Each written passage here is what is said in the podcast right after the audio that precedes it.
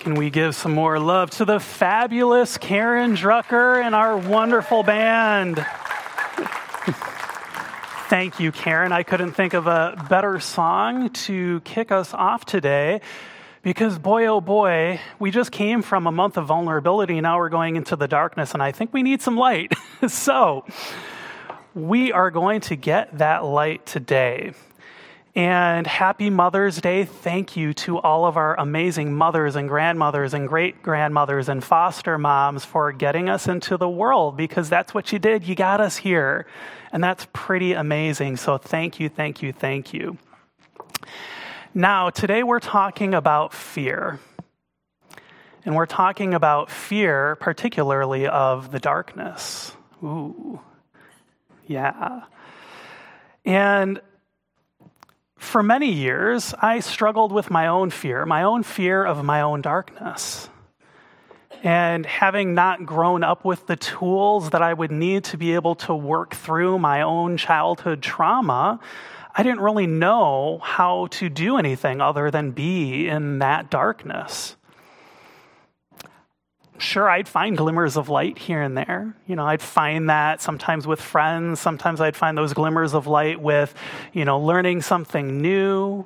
Um, sometimes I would find glimmers of light in the strangest of places, like just being out in nature. But there was this constant companion of darkness that was with me for much of my life. And what I didn't realize during those years of depression was that no matter how dark things became, there was always this light that was shining within me. Sure, sometimes it seemed pretty dim, but it was always there. And it was always inviting me gently to discover it, saying, Hey, Russ, I'm still here. I know things are rough right now, but why don't you come in and be with the light? And it was inviting me to use it to brighten my life and to brighten the lives of those around me. And the good news is that eventually I, I, discovered that light for myself, and I discovered it when I found my way into our new thought teachings, our science of mind teachings. And I began to build a relationship not just with that light, but that light invited me to build a relationship with my own fears, and particularly my fears of the darkness within me. And once I started doing that, it's almost as though somebody started to give my light fuel because that light grew and it became more and more. And as that light grew brighter, it helped me to deepen my own understanding of my fears. It helped me to understand that darkness, that darkness that around which I so often felt powerless. And the truth is, and we heard this from Dr. Edward last week, that each of us has that light within, that light within that cannot be extinguished. It is the very essence of who we are. It is the very essence of our being. It's the core of us. You know, it's like that, that juicy core at the middle of the Tootsie Pop. It's delicious. It's amazing. It's wonderful. Sometimes you have to get through the crunchy exterior to get to it, right? And even though sometimes it can feel dim in the midst of all the darkness that we might see in our lives, in the world, it never can be diminished. And it's that part of us that not only can it not be harmed, it never has been harmed. So, my light, when I discovered it, it helped me to realize that I was never going to heal from my depression, from my darkness, until I faced it not as an adversary, not as an enemy, but facing it from the loving perspective of that light within me. That light allowed me to see my depression through the lenses of compassion and courage and curiosity. Isn't it great that all those words start with a C? It makes them so easy to remember. and in so doing that, I was able to find healing I found healing because my depression, it turns out, more than anything, was simply a part of me that wanted to be seen. It wanted to be accepted. It wanted to be heard. It wanted me to seek it out and to understand it, to know it, and through my understanding and my knowing, to love it. As long as I was fighting it, as long as I was allowing my fear of it to win over, I was never going to grow. But the instant, the instant that I embraced my depression, something shifted within me. It's as though, in that act of trying to simply know and love and accept my depression through those loving eyes of that light within me, it's almost like all the fears dissolved away in that moment. Sure, it did take some time. I want to be clear here. The way I'm saying it, it seems like, oof, you know, I'm enlightened, but it took time. It took time. So I don't want to set an unrealistic expectation, but that light grew and it grew and it allowed those fears to dissolve. And that's what I want to talk with us about today. How we can, through the strength and courage of that light within us, come to embrace our darkness and come to embrace our fears and allow that love to be a force for good, a force for healing. So, something interesting that I found, and maybe you've had this experience yourself, well, oftentimes my fear of the darkness can sometimes be worse than the darkness itself. And I noticed that my fears would keep me trapped because they kept me from doing that one thing that ultimately would lead, ultimately would lead to healing, that embracing that love of my depression and the feelings that were underneath it. I didn't feel safe to explore my depression because I thought that it was an enemy. And so I thought that if I looked at it, that it would consume me, that I might even stop existing. Yeah. Even worse was the fear that when I got a little bit deeper, that, well, what if I actually did get healing?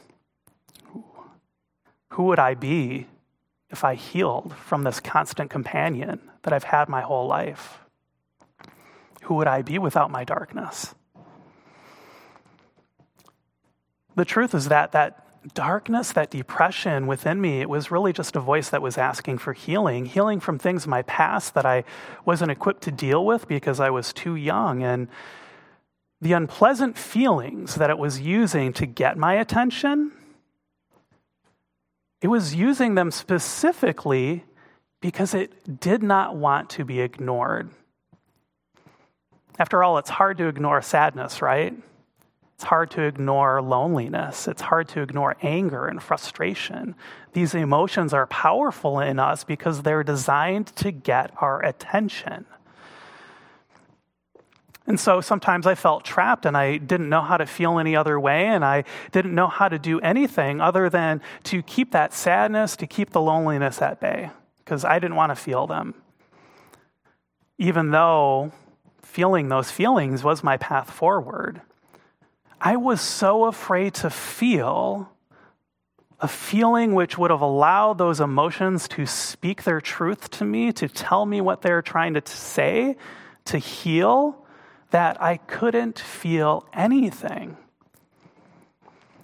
Now, the good news is I also found our Science of Mind teachings. I found our New Thought teachings, and the more I dove into them, the more I found myself beginning to shift. I started to shift because one of the powerful things that Ernest Holmes teaches us is that we have this eternal light within us. And that it's that light, that love within us, that is the source of all healing that we experience. And so I found that there was this light within me that was attracted to his writings and that resonated with his writings. And the more I read, the more I felt that light within me growing. And I began to understand that there was this light within me. I began to accept that there was this light within me because I think it's important to make that distinction. There's a difference between understanding a concept, but actually accepting it in our lives is a totally different thing, right? But I started to learn that I am wanted and needed in the world. My light is needed in the world. Otherwise, it would not exist. It wouldn't exist. And I began to understand that I had power over how I saw myself, how I was in relationship with myself. And I had power over how I saw the world and how I was in relationship with the world.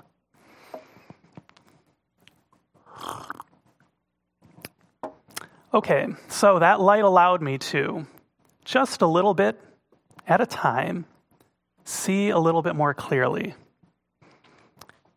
I was able to see who I was. I was able to see who I was kind of growing into being. And I was able to more clearly see the world around me. This light within me allowed me to see both the good and the bad, not from a place of judgment, but from a place of discernment, from a place of love and curiosity. As Parker Palmer might say, I began to see with both eyes rather than just with one. And he writes in his book, To Know and Be Known, many of us live one eyed lives.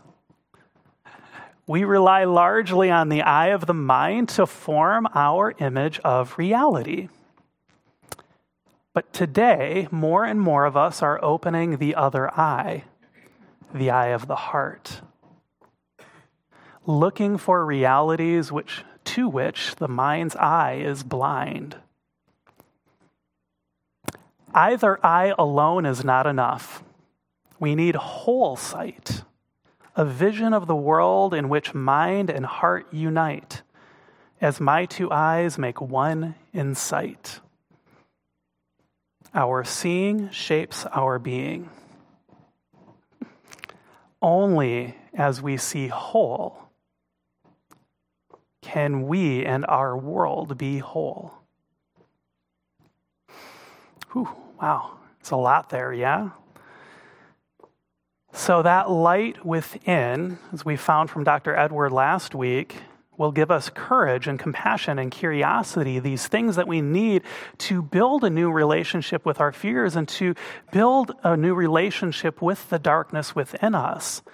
And that's because that light helps us to see clearly. And to give you a concrete example of this, I'd like to share a story. And I think many of us in here will be familiar because we might have um, read about this teenage girl in school. And that's the story of Anne Frank. And on June 12, 1942, a young girl who's Jewish, named Anne Frank, would begin writing in a diary that she received for her, re- received for her birthday. And that diary, it turns out, would end up being a big influence on the world. And her opening statement is so beautiful. And it goes like this I hope I will be able to confide everything to you, as I have never been able to confide in anyone.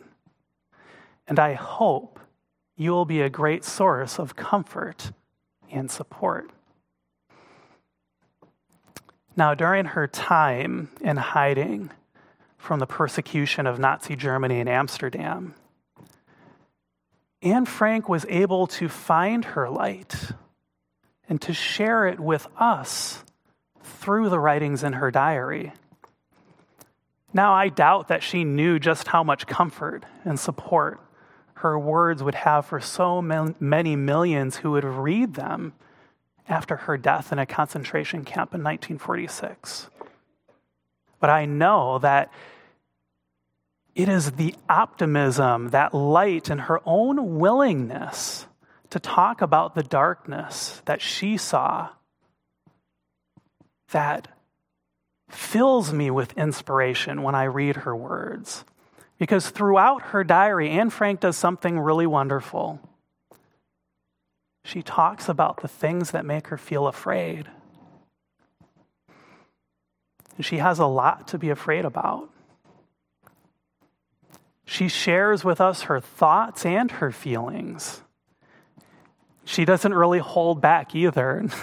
Actually becomes a problem for her at times because sometimes she writes that, oh, I got to go now. Somebody's trying to see what I'm writing about them in this diary, you know, because sometimes she would maybe not write the most flattering things about the people that she was staying with. but she was honest. And she shared of herself in all of those pages. And what's also beautiful is that she doesn't just dwell in the darkness. No, she, she talks about the darkness, but she also shares her dreams and her desire to become a writer and to be a journalist. And she shares the bonds that she's building with her family and the others that are staying with her in the secret annex and hiding. And she shows us that even though she had to stay in hiding because that's the only way she was going to survive, she never stopped living. She continued to learn, she continued to grow, she continued to find new ways to live, even though her choices around her were limited. And she shows this depth of curiosity about her world and herself that I find such an inspiring model for all of us. Because I think it would be very easy to just stay in the darkness, wouldn't it, given those circumstances? But she had this light in her, and that light could not be contained. And we see in her writing the light that was carried by everyone around her who she talks about. We see the light of Miep Gies, who, at great risk to herself and to her husband, helped those hiding in the secret annex. We also see Miep Gies preserved Anne's writings after the Frank family was captured by the Gestapo. And we wouldn't even have Anne Frank's diaries today if it wasn't for the courage of her father, Otto Frank, the only survivor from her family. You see, he was willing and courageous enough to endure the pain and the sadness that he knew he was going to feel when he read her diaries. And because he did, he found out about her dream of being a writer he found that she wanted to be a journalist, she wanted to be published. And so he did everything that he could to help her fulfill that dream. And his curiosity led to something beautiful because now she is a household name. Now her diaries are part of school curriculums across the country, across the world and they continue to inspire us. They've inspired names like John F. Kennedy and Theodore Roosevelt, and they even inspired the great Nelson Mandela, who found comfort in the writings in her diaries while he himself was a captive in South Africa during apartheid through her curiosity, her optimism, and her willingness to really deeply explore herself and the world around her, we see this very important truth that no matter how dark the dark may be, there is always light to be had. And she teaches me that even the dimmest of lights will illuminate the cave of my soul. And so, how can we be like Anne Frank? How can we develop that awareness of our own life and allow it to lend its strength to us, its courage to us, so that we might better face our fears? Well, here's where Anne Frank continues to give to us because she gave us this great tool called journaling. And now I'm going to be very honest with you. I call it a great tool, and it's also the spiritual practice that I myself struggle with the most. Why is that? Well, I think the reason I struggle with it is because I notice when I journal that I tend to be confronted by those fears. I get confronted by the fear of the unknown. Sometimes I notice that I've got this fear of some bad thing that might happen, but also I notice that sometimes I'm afraid of what might happen if I actually write it out, and now I can't build my identity off of this bad thing in my life anymore. you know, what would happen if I let it go? What would happen if I actually healed? You know, there's a fear there of who I would be without the bit of darkness that I have an opportunity to shine my light on. I notice that when I'm journaling, sometimes there's parts of me that feel like if I were to shine the light of truth upon them, that now they're not going to exist anymore. And that's scary. But I try it anyway. And I'm trying it more and more because I notice too when I do this that I start to feel like I have more of that light within me coming forth. It's almost like the act of writing on the pages is taking the wall within me and then just putting it on the page. And then that light is able to shine forth. So, looking at these parts of us, they, it can feel unsafe. And that's why it's so important that when we're doing this kind of work, when we're facing our fears of the darkness and facing our darkness, that we can do everything we can to tune in to that light that's already within us. The good news is it's already there. We just have to find it. And I find this work to have two sides to it that kind of build on each other. And the first is that I've noticed that we gain more access to our light when we're just courageous enough to witness those parts of ourselves that we don't always like. Because that act of witnessing itself, whether we're doing it on journaling, maybe we're doing it in a meditation, maybe we're doing it in a prayer, that witnessing helps to tear down the barriers that we've put up between the light and those darker parts of ourselves. And the more we tune into that light, the more we take these barriers down, well, something cool happens. That light grows, it's able to shine brighter. Because it's able to shine brighter, it helps us to go deeper.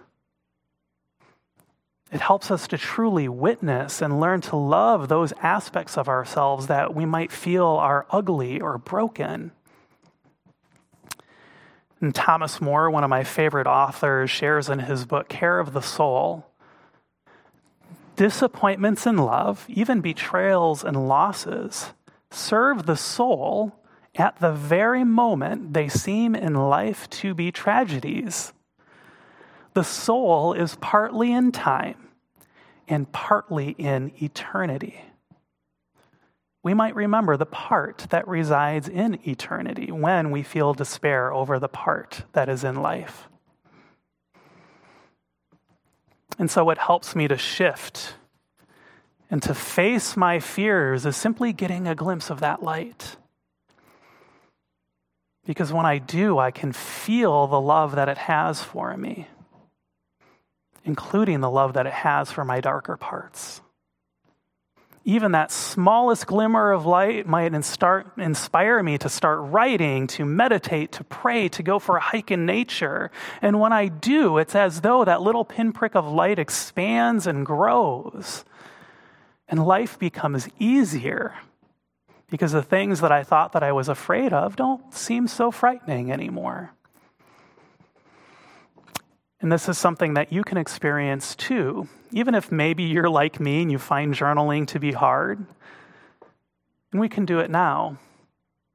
If it feels comfortable, I invite you to take this moment to turn within. And you can close your eyes if that feels comfortable. And if not, maybe just let your gaze soften and ask yourself where do I see glimpses of my light?